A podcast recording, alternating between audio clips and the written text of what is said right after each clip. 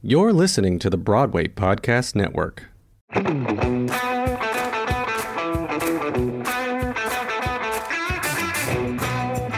Hello, and welcome to the Break a Bat podcast where baseball meets Broadway. An attempt to show that my two favorite mediums don't have to live in such separate worlds and maybe even break some stigmas. We're happy to have you with us. Now let's play ball.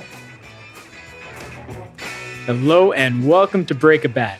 Al Malafronte here, coming at you from my home stadium, the Broadway Podcast Network studios. Woo.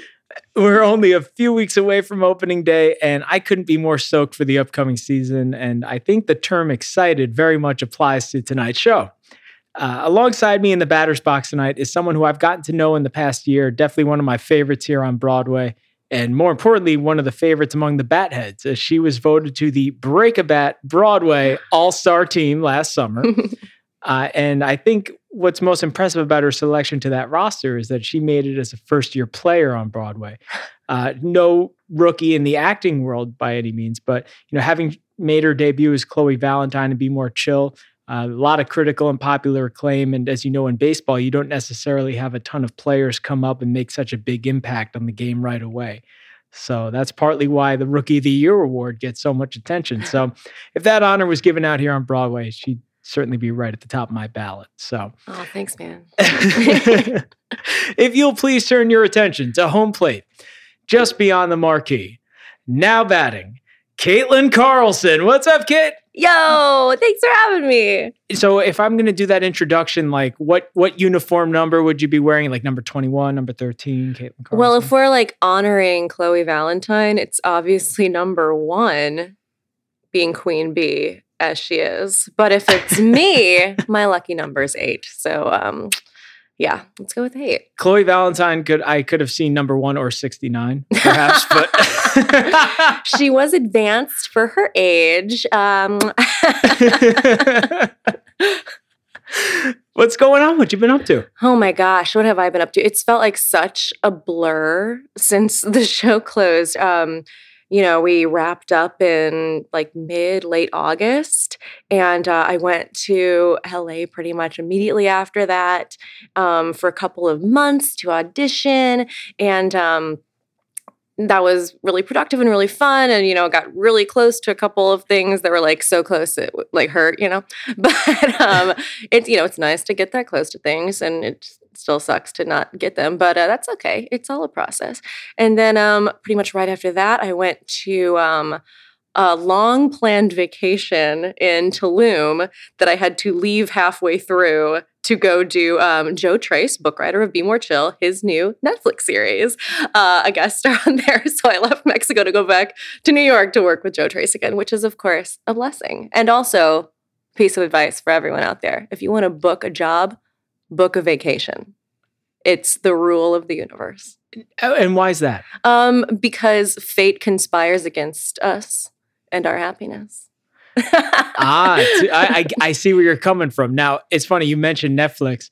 Uh, you know, you were going back and forth to LA and whatnot. Mm-hmm. You kind of came back to town as a conquering hero because Holly Star oh yeah, was one of the biggest holiday films on Netflix. it, it you know it had a nice little surge. It was a nice season. We had a kind of an independent release last year, and um, it gained some traction with the you know Be More Chill following, which was amazing. And then Netflix scooped it up, which is awesome and kind of rare for Netflix to do these days. They're typically like making their own content and you know making their own productions from scratch. So it's cool to get um bought by them. And uh, yeah, it had a a nice trending period. I think uh, people really enjoyed it, so I was happy to see that.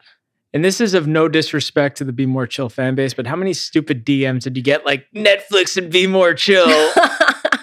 um, not a f- not just a few. There were. so there are people out there that lame. Okay. yeah, yeah. You know, there's there's there's people of every stripe. yeah, I can imagine.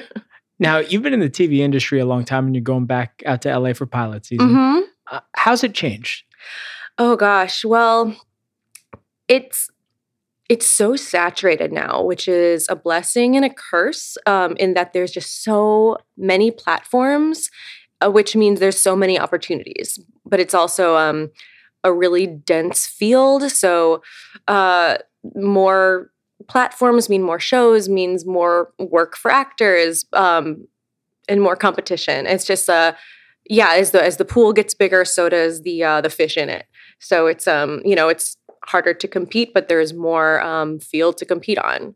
So it's uh, you know, and it's happening all year round. So it used to be that pilot season was kind of isolated to you know February, March, and now it's expe- uh, it's heavier then as as it always is, but um, it also happens throughout the year. So when I go out to LA in the fall, I'm auditioning for pilots as well as episodics, and it's all kind of happening all year round.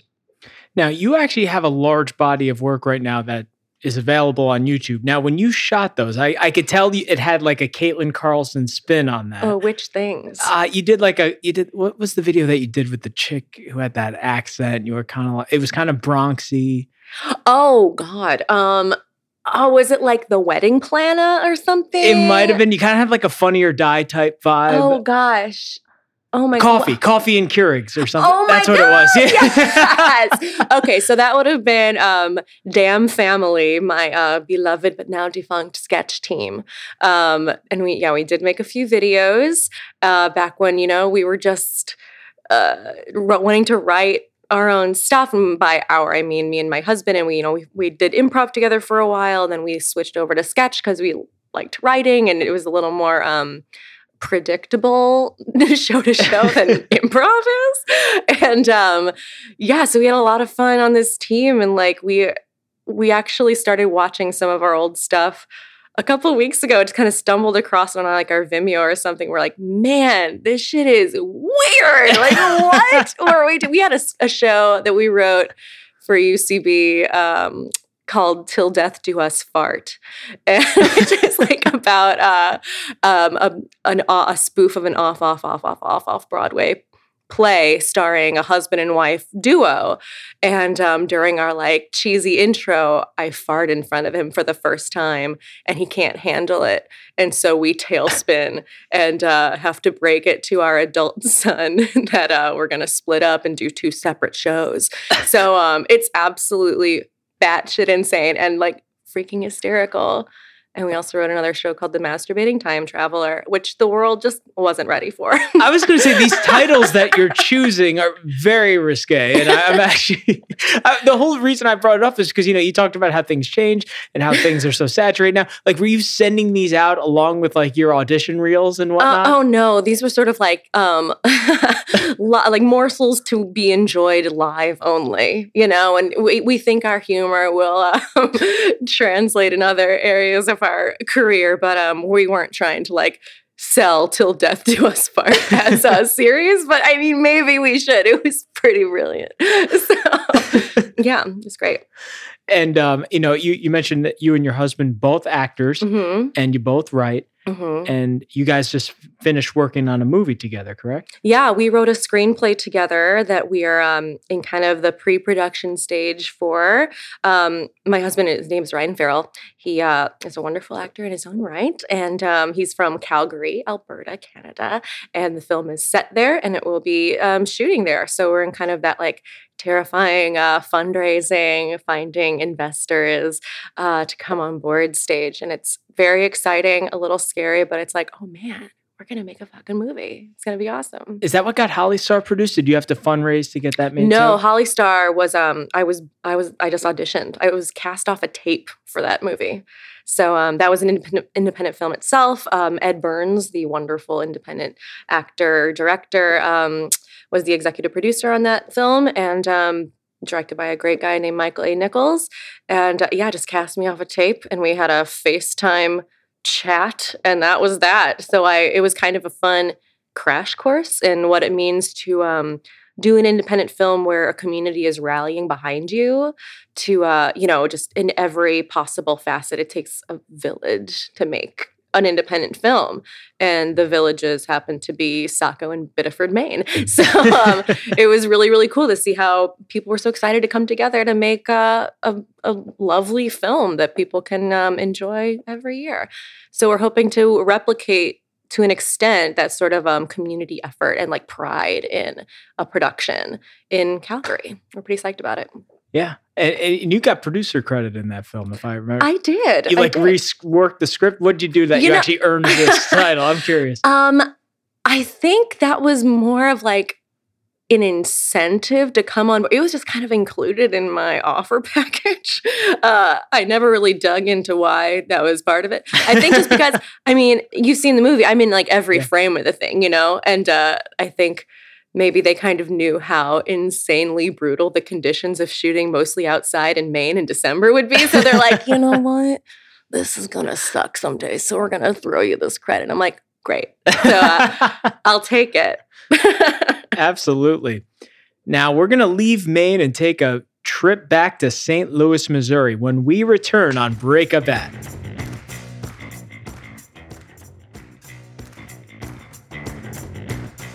Now, you grew up in St. Louis. Tell us what it was like in the Carlson household. oh my goodness. Oh, well, let's see. Okay, so I grew up outside of St. Louis in a small town called Eureka, Missouri.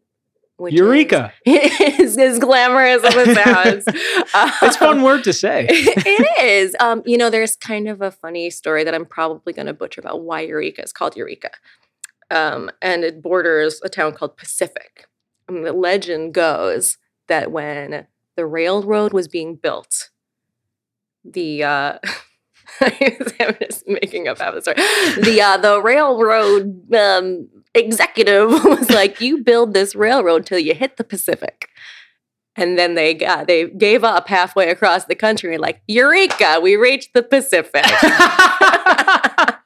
With that big smile on, Yeah. on their face, like you had telling that story. Pretty much. See, that might be complete bullshit. My uh, AP history teacher told us that story, and he uh, was a bit of a fibber. So maybe it was just a, like an, an elaborate dad joke. um, but gosh, let's see. The the Carlson household was um, a, a kind of a a liberal bubble in a very conservative religious area.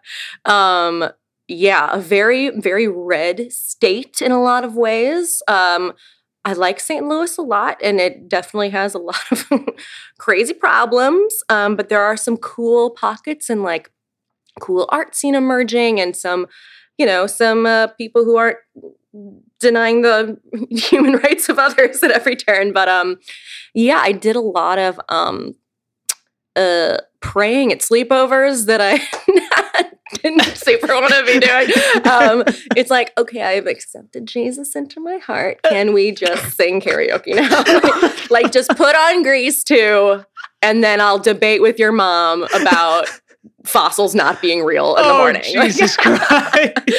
yeah.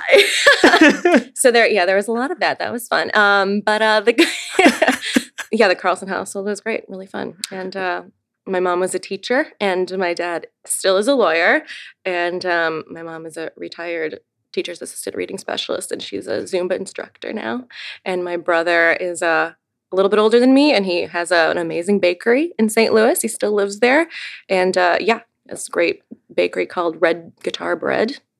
Best pizza in St. Louis. Check them out, Cherokee Street. That's a bold, you know, thing to say on on this podcast with a largely New York City based audience. well, I know, and St. Louis pizza is a very divisive subject. in what way? Um, it is what many people would describe as gross, but not me. It holds a very special place in my heart. However, my brother Alex does not make St. Louis style pizza. He makes like Neapolitan pizza, you know, like charred in the brick oven, like incredible crust, blah, blah, blah. But St. Louis style pizza is like, I mean, that's what I grew up on. So I didn't know differently. It was like, you know, Imo's, the local chain, or like Pizza Hut. We all know what Pizza Hut's like. So it's just like, oh, it's just thin crust pizza. It's like cracker thin crust with Provel cheese, which not everyone knows, like a pro, uh, provolone and other stuff. I like provolone. I'm curious to hear what this other. yeah, I think is, it's but- basically like a, a hybrid of um, provolone and like American cheese. It's very um, liquidy. okay. Okay. um, I'm not selling it. And you know, but you know what? Jon Hamm, huge fan of St. Louis pizza as a St. Louisan. And um, he sends an, an Imo's pizza to every talk show he goes to. So I really should have had one sent here, but I would have loved to try. I really would have loved to try your brothers as well. Now, let me And ask that's you. the. That's the that's the go to. Yeah, How do you say mozzarella in in uh, St. Louis? mozzarella. Oh, jeez. and now that New York, have you? uh, Do you say mozzarella like like we do around here? Mm, no, no. um, uh, mozzarella. You know, I mean, you saw my last name, right? It's like it was. I was born into that pronunciation. Well, you know, I just watched this long YouTube video that was like asking Italians to say these things, and they're like, "No, mm, there's a nay on the end, mozzarella. What is mozzarella? like, I don't know. I, they got a point. There's an A. Calamad, like cal- calamari, like you would probably say. Calamari, Yeah, that's calamad. bruschetta. Shit, you just just take off the vowel. We pride ourselves on the vowels, but you just got You just just you're clip. Italian, yeah, you clip them with the food. See, no, I'm, I'm I'm Swedish, Irish, and German, so none of these impulses are helping me out with the uh, the mozzarella. it's a good combo. uh, the, the Swedish, Irish, and German part. yeah, Um, you know, and just going back to your childhood for a second, you know, tremendously bright parents, and I know just from talking to you that you know a few times that I have, you're a tremendously bright girl. Uh, your parents, one thing that I thought was so cool is that it sounds like you grew up in a house that really embraced sports and the arts. they did. Yeah, You know, Cardinals fans really have a knack or a reputation for being super down to earth, and I know that, um, you know, sometimes that you know we as Yankee fans we get a little bit of a bad rap, but you went to quite a few games growing up I did. as a kid. Uh, Mhm. what was it about baseball in particular that you think you know drew your family in so much? Uh, drew your family in so much. Um, oh my gosh, that's a good question. Well, my my dad is originally from just outside of Chicago. So he actually grew up as a Cubs fan. Um, so I think he just grew up going to those games as well. Um, not a big athlete, my father, but um, An academic, clearly. yeah. Yes, more on that side, more of a like dissecting the game and like playing it. But he, I mean, he coached my my T-ball team and everything. um, yeah. So I think one. I mean, he came to St. Louis as a teenager, and um, you know, I guess became like a big Cardinals fan. And I don't know that my mom would describe her as a huge, herself as a huge baseball fan, but she definitely goes to the games. Did you guys have season tickets. Oh yeah, you know we had season tickets every year growing up, and it was always like a great family outing. Um, there's something very like I don't, you know, I don't seek out watching baseball on television, but going to a game is like such a therapeutic, like meditative experience. It's sort of this collective chill energy with these bursts of excitement, which is um kind of like the perfect speed for a you know an outing when you just want to like chill for a while eat some nachos and then like stand up and yell and then sit back down. and, uh, yeah, it was great. I loved it. And when you get old enough, you know, you add beer into the equation. That makes it yes, even that's more true. fun. Mhm. Now, this may be too deep a question.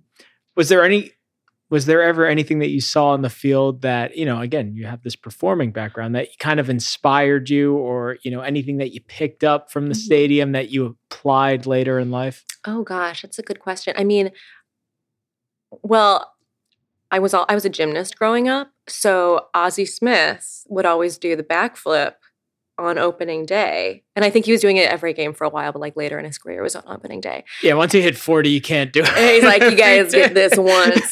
and I loved I just found that so charming and just so powerful and cool, you know, cuz like most guys weren't doing a flip and it was somehow very like um it was showmany without being like show offy.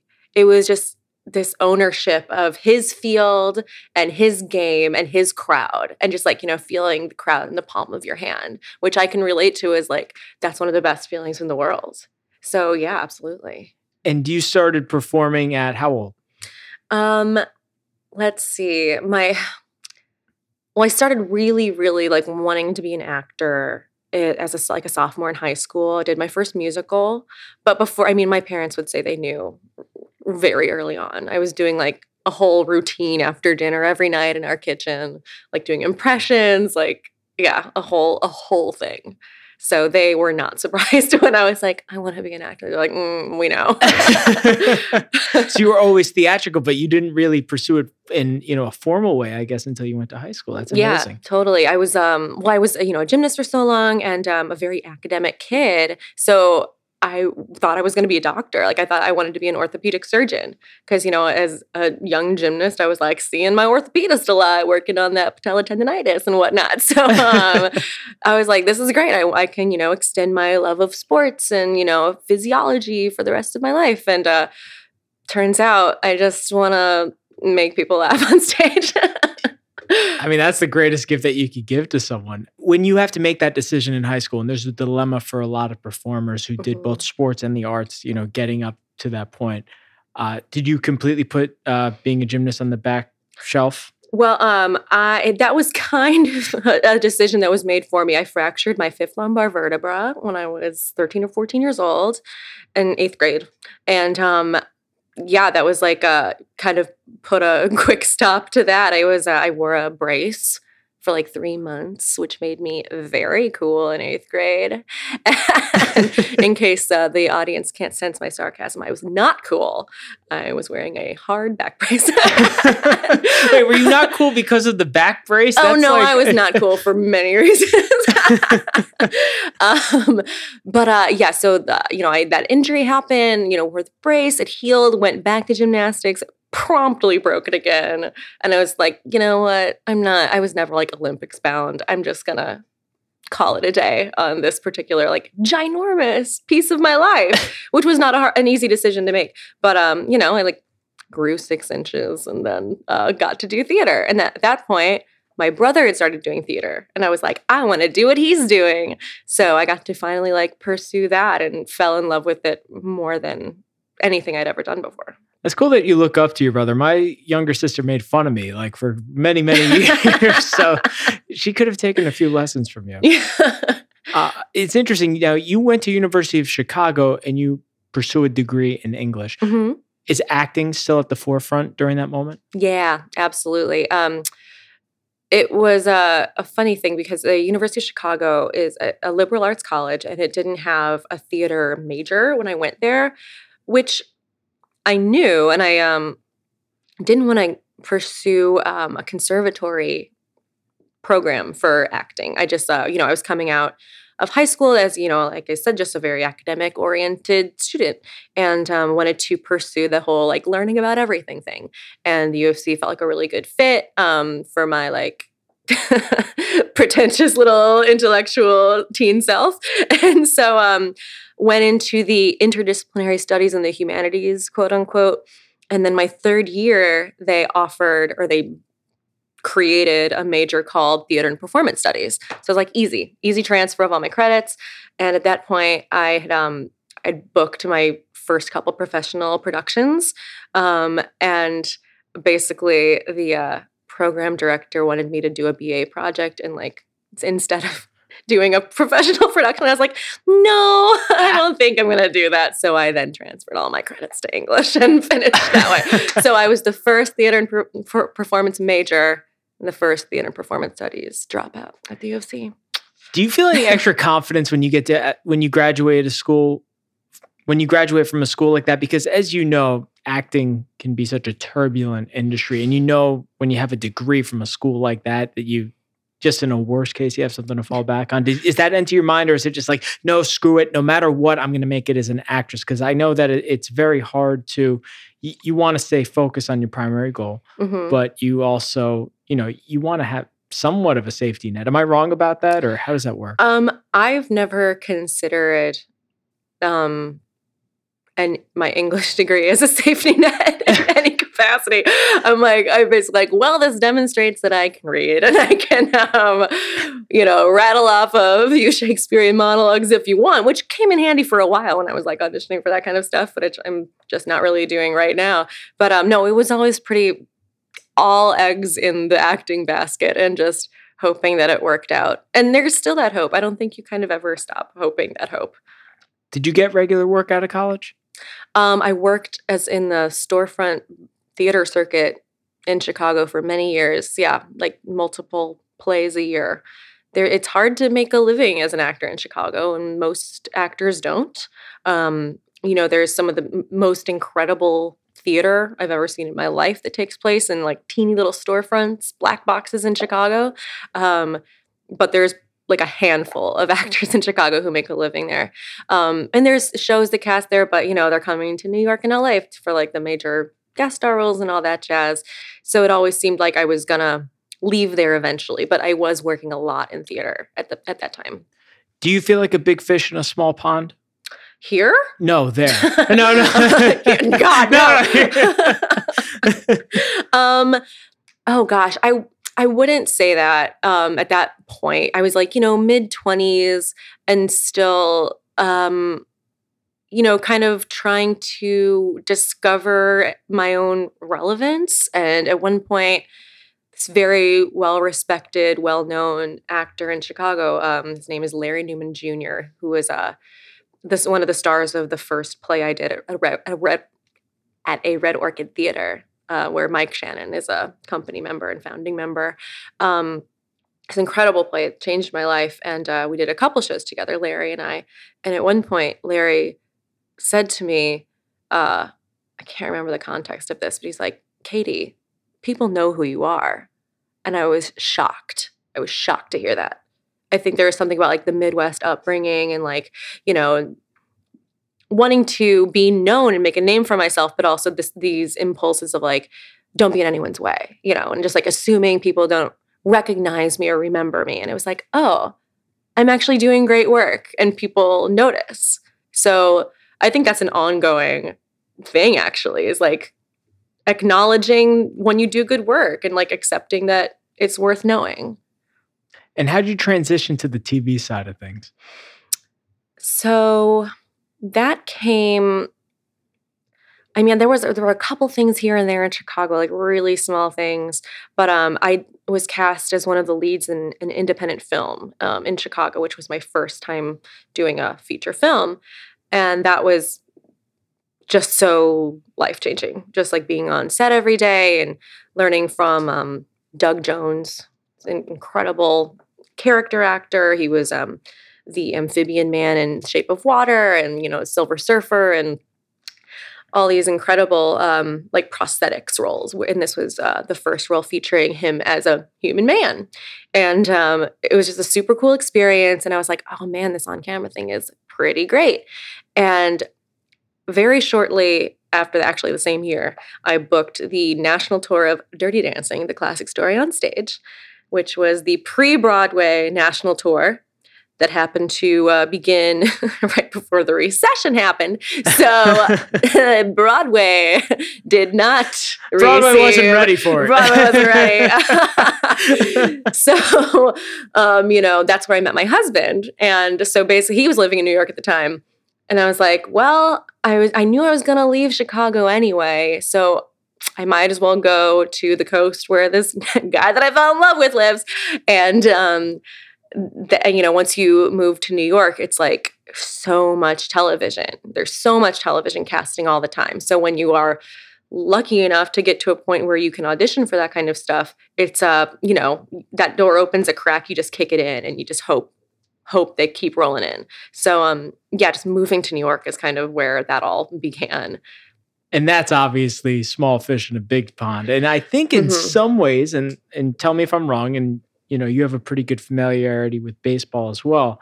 I think the biggest separators for the great ones are the ability to be accountable, obviously, always trying to get better. However, um, you know, you kind of go from playing against the best players in a particular city, mm-hmm. uh, in a particular state, in your particular country. But when you come to New York, you're going up against the best players in the whole in the whole world. Oh yeah. Um, does that make you raise your game at all? Absolutely. I think anytime you can raise the bar, um, you meet it. If you you know remain disciplined and motivated, um, it's it'll only elevate your game to be among people who are better at it than you. And you certainly did that. And before we head off to Broadway, we are going to take a short break. Uh, it's time for the seventh inning stretch next on Break a Bat.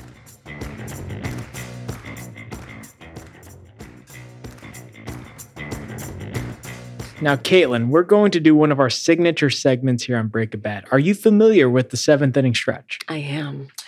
And uh, so, uh, if you're familiar with it, who do you think did the best out of our previous episodes? Oh, oh, you meant on your show. I thought you meant as a concept. I was like, yeah, it's when you go to the bathroom and you sing "Take Me Out to the Ball Game." yeah, well, you you have the right idea, and it's. Pro- I'm kind of happy that you're uh, going in blind. Picture this: game's tied. Your chance to go into the clubhouse, loosen up a bit, hit the cage for some extra swings. Except instead of swinging at baseballs, Mm. we're gonna have you swing at some trivia questions. oh shit. Oh yeah. Now it's been a few months since Be More Chill closed. Uh huh. Just to make sure you're still well versed in the legacy of the show, I thought we'd come up with a few questions, half about Be More Chill, and the other half about baseball. Oh my god. Okay, great. I love this. And you get enough right, you win a prize. Okay. All right. All right. I'm very competitive and Yeah. not always able to back it up. So this could be very frustrating. you, you just got like a look in your eye, like I feel like you're about to kick my ass. So. All right, let's see what we can I'm do. like here. in my brain. I'm like, come on, Carlson, don't fuck that up. All right. Which nationality did Jeremy claim Madeline was? French. Can I hear your response to that in the crazy girl voice that he used in the show? Oh, she is not French. She just pretends to be for attention. Wonderful. Kind of sound like Kevin McAllister. Just It did one for one, though, nonetheless. Oh, all right. Stan Musial's nickname was um. uh, let's see. Um, the the Stan the man. that is correct. is that true? that is two for that is stand the man. Yes. Oh yes. my god! Amazing. Wow. I think see that was like I learned that by osmosis. That's just like part of my DNA. I don't remember ever learning that, but I clearly did at some point. Yeah, I was well growing up in a Cardinals household. I feel like that's just a name that's kind of synonymous. This Awesome. This is going great. when Michael's in the bathroom, he hears a drunk girl sing along with who through the door? Whitney. Three for three. I should have made some tougher questions here, right, Britt? Brittany, my, uh, my uh, friend Brittany Bigelow is in studios, and it's just kind of like looking at me like, "What the hell, Al? Like you just went off the soundtrack." Um, Here's a good one. Who was the Cardinals' Gold Glove winning catcher from the early 2000s who went on to manage four Cardinal playoff teams? oh, I have absolutely no fucking idea. Is that is that your answer that you don't know? I don't know. It is Mike Matheny. Does that name ring a bell? Yeah, Okay. it does. What does SQUIP stand for? Super quantum unit Intel processor. You got it. Now, we're not going to let you get away without another baseball question. Okay. Which Yankee legend was Mark McGwire chasing in the great home run race of 1998? Wait a minute. Well, wait a minute. I know he was neck and neck with Sammy Sosa, but he that's that's Right. Well, they were chasing each other, but they were chasing each other to Oh, brace a certain record. mm. Mm-hmm, mm-hmm, mm-hmm. Um uh let's see. Mm. I, I I couldn't even guess a name of a Yankee. Here's one Yankee that I have a good feeling that you know a little bit about just because of his place in the Broadway community. Which Yankee is known as the Cuban Missile and the Apex Predator Oh in the oh, Broadway oh, community? Oh God.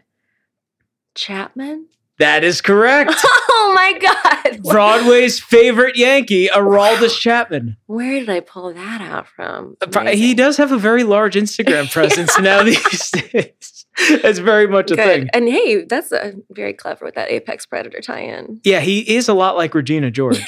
He's worn a pink suit on occasion to the stadium. He Amazing. sometimes carries a purse. it takes a secure man to do that. Again, I think we need to break down these gender stereotypes. So uh, more power to you, Chapman. yes, he is a progressive figure. but let me give you your prize. oh my God! Yay! I love to win. I said you get enough of them right, you win the prize. Now I know you like the occasional hat, and I I, do. was let's. uh Now I know you're going out to L.A., so Uh-huh. I figure you could take a piece of New York with you. Woohoo! Dope! I love it. Is that your first Yankee hat? it is. Check out the back. Wait a second. Wig on the back. Oh my god, look at that. Taking a little piece of this great show Dope. with you. I love it. I don't know when I started becoming a hat person, but I really am now. I love a snapback. It's kind of a New York thing, I think. I think. so. I, I think it gives me a little street cred. Yeah. University of Chicago graduate. You know, like- We gotta harden up these soft edges. now it's funny when we were doing that trivia segment, I left off any questions about the 2013 pennant winning Cardinals because rumor has it uh, it might be a sensitive subject for you and your husband. oh, you know, it uh, it still pains me to think back on. No, it's uh, it's it's fine now because they made it right in the end. But so basically, this is what happened. So we got married 2013 October, and um, we got if if you any St. Louis fans are listening out there, uh, we got married in Tower Grove Park and had our reception at Windows on Washington, right on the cor- around the corner from the City Museum, which is a dope location. So we um, stayed at a central hotel, which happens to be directly across from Busch Stadium. Got a great deal for like bridal party and like you know the people staying at the hotel. Blah blah blah. Well, um, they were playing the Dodgers during the playoffs, and apparently the Dodgers won a game that they weren't expecting to win and ended up having to extend their stay. So a day before we're supposed to check into the hotel, which is the day before the rehearsal dinner, we get a call from the hotel that our bridal suite is no longer available. And we're like, hmm, V, interesting, because we booked that shit like a year ago. So after, you know, some digging, it is revealed that the um, bridal suite is no longer available because Tommy Lasorda has been staying in it, the manager of the Dodgers, and would not vacate the what a suite. fucking asshole, what honestly. fucking asshole! it's a wedding. Like, he can stay anywhere he bitch, wants. honestly. So, um, you know, after uh, some delegating, like, um, Dad, you handle this. they, you know, the hotel was able to, you know, they put together a couple of big suites to make like a mega suite, but it's, you know, still not quite the same. And uh, they basically promised us, like, you know, we're going to make this right for you. Like, come hang out after the wedding, you know, bar tabs on us, blah, blah, blah. Well, the wedding ends, the and we go back to the hotel for the after party after the reception and the cardinals had just won a game. So the hotel is absolute pandemonium. So there's nowhere for us to go and we basically find a concierge or a front desk person somebody who's like um you know just order what you want at the bar. Uh we'll take care of it all blah blah blah. So we do cut to like half an hour later the bartender hands me the check like in the, the girl in the wedding dress. And it's like what the actual fuck is going on around here? So we track down our front desk friend again. We're like where can we like this is pretty whack. He directs us to a conference room on some floor upstairs which we swarm take over have like a basically a full bar at this point. And Ryan and I, you know, partied there for a little bit, and they're like, okay, we got to get out of here. The everyone keeps partying in this conference room until the cops come. like they got kicked out of the conference room after after party, and somehow, after a very um, sweetly written note from my mom, they they made it right the next year and gave me and Ryan a free stay on our anniversary. So we got to have a little a little staycation a year later in the bridal suite. Finally. and that's Katlyn's endorsement for that hotel. I'm not mentioning the name, but I will say Tommy Lasorda can suck my dick. now, another sore subject I tried to leave off was, you know, just, you know, Mark McGwire for a second. It's interesting how you can connect, be more chill to steroid use in baseball. Don't listen, we've had a ton of guys on the Yankees do the same. So, Yeah. um, artificial means to achieve something. Mm-hmm. An example of that being prevalent on Broadway and in baseball. Indeed. Let me I ask- mean, I've done some steroids to get through a show. So have you really?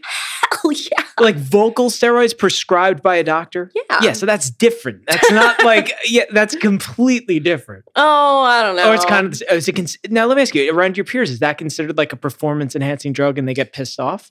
they don't get pissed off. It's more like a, um, just you know. Uh, I mean, mostly it's like mind your own business. Um, Yeah.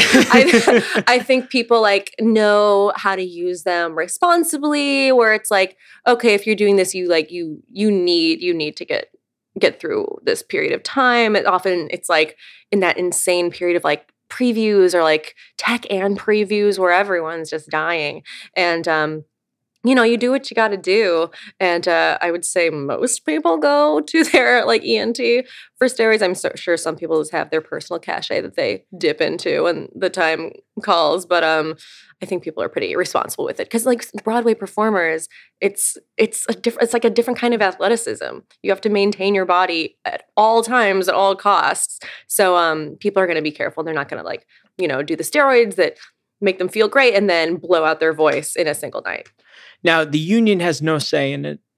no i don't think so no. Okay, yeah, because like whereas with baseball, that is so much. I mean, the players' union protected baseball players for years with the the um the no drug policy. So I Mm. was ju- I was just curious to see how if you know if they were in your corner, you know, for that being a Oh no, I've never I've never heard of any kind of like union intervention in that way. I think it's mostly just like uh you can be able to do your job responsibly kind of a thing. When you were doing that show in the out of town run in New Jersey, did you ever imagine that it was going to develop that that cult following the way that it did? Oh my gosh. Um not to the extent that it did, absolutely not. But there were some, you know, there were some hints early on that uh, there was something like really special happening. You know, when before the album even existed, of course, we would have mostly teenagers, but all you know, adults too, like coming back to the show over and over and over, and you start to kind of like clock people singing along to the songs. It's like these songs don't exist outside these walls, so you have to be so familiar from coming to the theater to watch this show to know these words. It was, and that was wild. And that was like, this is, that's pretty rare and that's pretty special. So there were, there were inklings of like, hmm, I think this is something pretty cool. Now, when it makes when did you get the rumblings that it was headed to Broadway? Oh gosh. Um, well, I mean, off Broadway came as such a surprise that you know we we sold out our run before we opened. I remember like the moment during Tech when Jennifer Ashley Tepper was like, "We sold out." We're like, "Oh my god, that's wild!" And then they um extended for a week, and that sold out within hours. And we're like, "Okay." it's totally gonna go right? But of course you know this was my first rodeo with that. So i'm like i don't ever count chickens you know before they hatch. And uh, i'm just like okay we'll see we'll see we'll see. But um it was it, this insane explosion of energy every night at the signature and it just felt undeniable. And even though you know the times did not give it the rave that it consistently never gave um, it just felt like this thing is uh it's it's got to go it's got to go there's like a fever pitch I was going to say it caught so much momentum. Uh, we talk in baseball a lot about the importance of preparation. Uh, was there anything that surprised you or caught you off guard about Broadway as far as what you would have to do to get yourself into the zone? everything about Broadway was harder than I expected it to be, especially having done off Broadway so recently before Broadway. Um, but 3.0, as we called it, was uh, just upgraded. Hey, show uh, in every possible aspect. You know, the choreography was harder, the vocal tracks were harder. Little things like uh, there were more costumes, faster costume changes. The wings were bigger, so like getting to a quick change took longer. Um, you know, Broadway. we say now, Broadway is stairs the dressing rooms are never on the same floor. Like it's like going up and down. I'm, wildly gesticulating, hitting my face with the mic. Uh, I haven't seen your eyes go that wide since uh, you, Oh you said God. she is not French. I'm like, I'm gonna take this mic in the teeth. I swear. Um, yes, going up and down stairs all day. It was like every everything was like constant wear and tear. So so much about the Broadway experience was body maintenance, vocal maintenance, living this monastic lifestyle that I didn't expect because I didn't have to do it off Broadway. You know, as a performer, you know how to take care of yourself to a huge extent, but it was just a completely different animal on Broadway. So it was like I, you know, I had my routine every day of like which vitamins I'm taking, doing the nasal rinse, turning on all the humidifiers, turning on the air purifiers. It was just like this nonstop regiment of like trying to keep ahead of the sickness and the injury. Why do you think the show closed as quickly as it did? I think there I think the big thing was that we did not get a Tony nomination for Best Musical. Um, and I got a crash course in like Broadway politics this past year, and I think the uh, the the big the big thing is with um, original musical theater. If you're not a known property, you know, if you're not um, a movie adaptation, um, if you don't have a huge star as your lead, um, you're it's a real uphill battle. So um, the fact that we um, did not get that nomination, that means you're uh, out of towners just don't hear about you. You know, when you're on the Tonys, nominated for best score, and they don't say the name of your musical in like the parody moment. that's like, you know, that's kind of a bummer. Yeah, it's just like the uh, the Tonys is such a huge moment for recognition. Um, that it, it's it's just hard to overcome when you're not a super known entity. And I think um, you know, the show is such a you know a misfit kind of vibe but it really was an international sensation i think that could have been like emphasized a little more to get um get more of an audience there that wasn't going to be like that first wave of uh, the the rabid fans who did come over and over which is amazing but um i think there was potential for um for more but uh I don't think I could have done the show for longer. Is that right? Oh, I was. I mean, I felt like I was being held together with scotch tape by the end. It was just like, I, yeah, it was just so so brutally hard. Physically, Physi- vocally, yeah, yeah. yeah. I mean, I yeah, I had to do. I had to have such a lifestyle change. I just kind of like missed my my life. I like never got to see my friends. I was you know eating dinner at like eleven a.m. or at eleven p.m like Ryan just like sliding a plate of food in front of me, like rolling me into bed. it's like, oh my God, I don't have a life, you know? So, you know, it's a, it's very sad to have closed early, but it's, you know, a bit of a, a, a bit of a blessing to be able to like say thank you, move on. Is it weird playing a teenager too? it's weird to have been able to. I'm like, oh, sure. I mean, I'm like literally 20 years older than the character I was like. I'm for me, I'm like flattered. But uh no, it's it's fun. I got to like tap into some of those uh you know, as I mentioned, I was not a cool kid, so I got to kind of exercise the uh the demons of um, popularity that you became damn popular and that's something that I want to talk to you about and this is going to touch on your individual success for a moment a little bit about you as a person and your personal success in 2019 uh, your fan base in Broadway really did grow so quickly. Mm-hmm. Uh, talent aside, I feel like fans can really relate to you because you're so open with them. It's like, hey, I'm starring in a hit Broadway show, but I'm also a regular person mm-hmm. going through a lot of the same real life issues that you are. And mm-hmm. there's a mm-hmm. lot of people out there in positions similar that will try to put up a facade, uh, whether that's in social media or when you're meeting them in person. And, you know, that's like one thing just speaking from my own experience as a Yankee fan, that was often a dilemma for a lot of fans with A Rod because, mm. you know, even with all of his success on the field, he would try to create this false narrative where he just would never show his hand as mm-hmm. to what was mm-hmm. really going on. And as we found out later, there was certainly a lot going on. What is it that drives you to be so authentic and so real with your fans the way you are? Because you've touched on some really serious stuff. Mm-hmm. Um, I I personally don't know any other way to be. And it sounds like that would be exhausting to have to put on um, something so false. Uh, and I, I kind of admire people who are able to do that, who are able to kind of like put on the sheen, only share what they want to share. Um, and I could definitely not share. You know, it's like it's not hard to not do Instagram. Yeah. But um I think there's I have a I'm so not like famous by any stretch in my estimation, but I feel like I have like a little bit of a platform, a little bit of a megaphone, and I think um I mean, I think everyone thinks their own values are good, but I, I, I, I believe in what I believe in, and I think it's an important thing to to share. I think it's important to share one's own authenticity and experience, and um, if that makes people feel less alone or seen or heard in some way, um, I think that's really important. And I'm not going to tell other people how to act, but I do think it's really admirable that that uh, you that you use your platform the way you do. So thank you very much. Thank you. And, and it's a it's a fine line because there's also like you also have the right to not engage at a certain point. And there, I learned a couple tricky lessons over the past couple of years of like, kind of you shouldn't read the comments and like you probably like at a certain point just like don't engage and like the block button is there for a reason use it judiciously as much as like as open as i want to be it's also my own space and i don't need to like welcome every voice and energy into what i'm accepting into my space. Keep using it the way you're using it. Thanks man. We're going to take one last break. When we come back it's time for fastball derby. Stay tuned.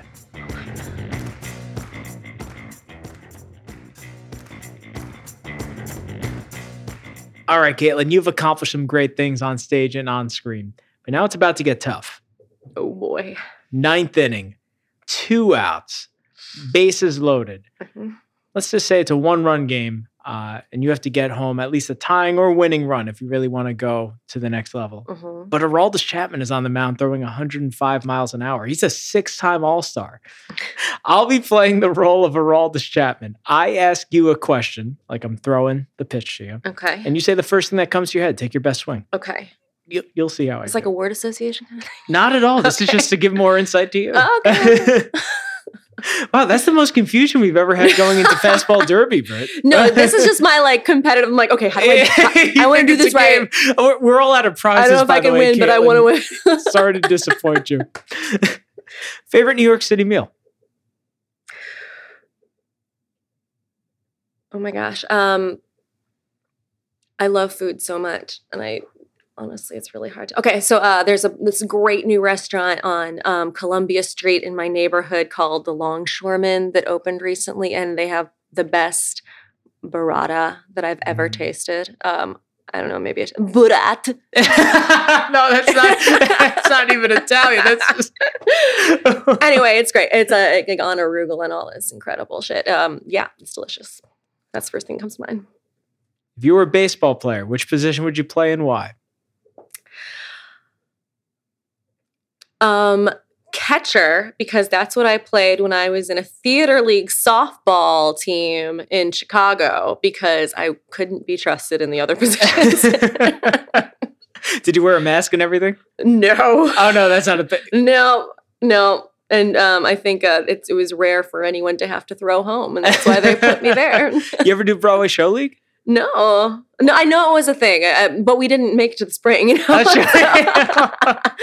and last spring we were a little busy, so um, no, I did go. I did do the Broadway bowling once, but your three desert island songs. Oh my gosh, that's a really hard question. Um, "Tear in Your Hand" by Tori Amos. um Let's see. Um, the Break a Bat theme song. Go on. oh, I want these to be good. Oh God. Um, let's see. Um, In My Life by the Beatles. You're a Beatles girl? I'm a huge, huge Beatles fan. What's your favorite album? Revolver. Okay, interesting. Mm-hmm. I, I, hear a lot of Abbey Road. I hear a lot of White Album. I hear a lot of Sergeant Pepper, mm-hmm. Rubber Soul. I also I also love Rubber Soul. I mean, I I, I love them all. Love Michelle's them all. in there and all these great songs. I love yeah. that. that. And the, the cover art is just like just burned into my brain too. I just love it. And what was the third song? Oh, what was the third song? Um, ba, ba, ba, ba, ba. oh, probably. Uh, my tears dry on their own. Amy Winehouse. It's just tears dry on their own, not my tears dry. Actor or actress you've learned the most from? Hmm.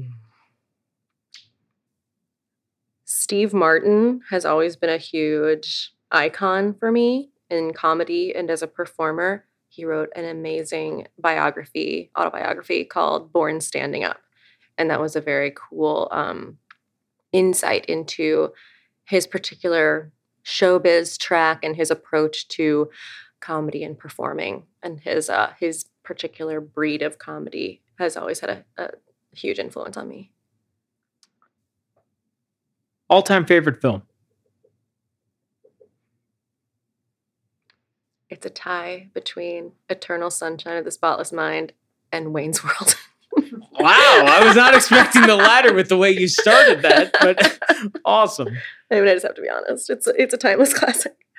Favorite late night snack? Two show day, maybe 12 hours on set. What's Katlyn grabbing before she hits the couch? Mozzarella sticks. Mozzarella sticks. mozzarella sticks. I've never had mozzarella sticks. What? I've, I've only had mozzarella sticks. Completely different entities. Fair. Proudest moment of your career, aside from tonight? Oh gosh. Um Oh, that's so tricky. Uh I'm proud of a lot of things. I'm I, I, try to be proud of all my work. Um Oh fuck. Mm, I'm sorry, it's taking a long time. Um I feel kind of obligated to say like first bow on Broadway. That was a pretty big fucking deal.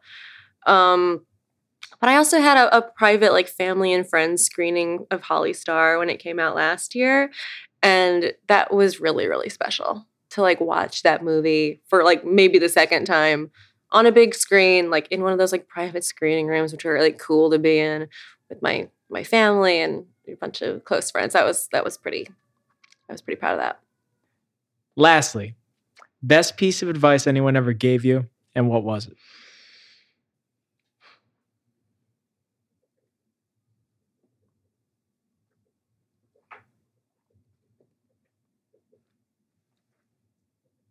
Never talk to the cops. Just kidding. From my father.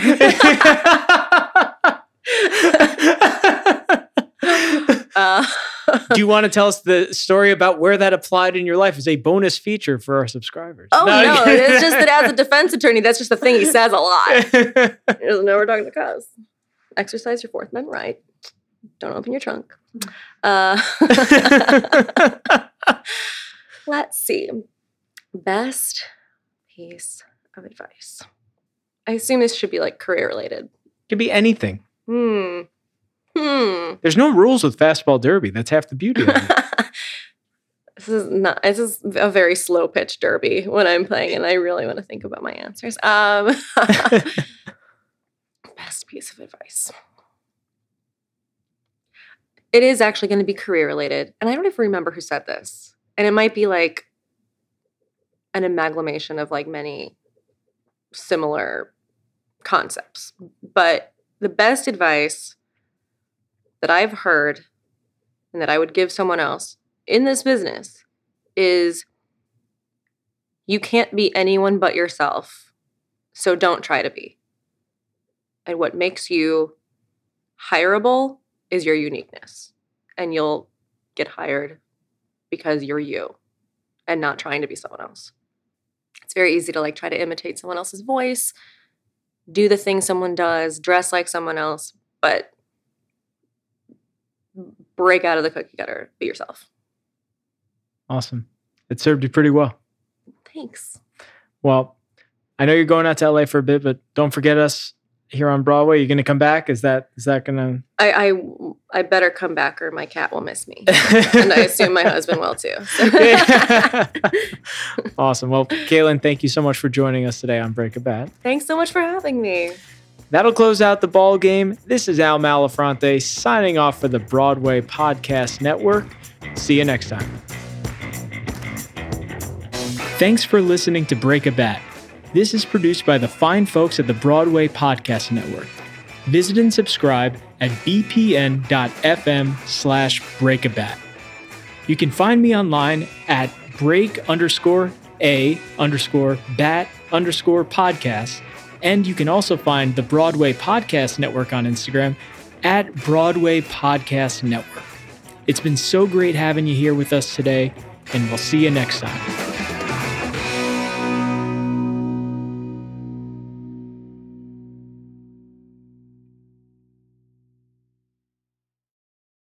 Hey, it's Leslie Odom Jr. here on the Broadway Podcast Network to tell you about the Rise Theater Directory, a program of Maestra Music. Rise is a national online resource designed to connect and empower backstage and administrative and creative theater professionals from underrepresented backgrounds. If you work or aspire to work in the theater community, this can help you find your next project. And if you hire theater professionals, search the Rise Theater Directory to find your next team. Create your profile now and get more information by visiting risetheatre.org. That's theater with an R E R I S E T H E A T R E dot org because only together we rise.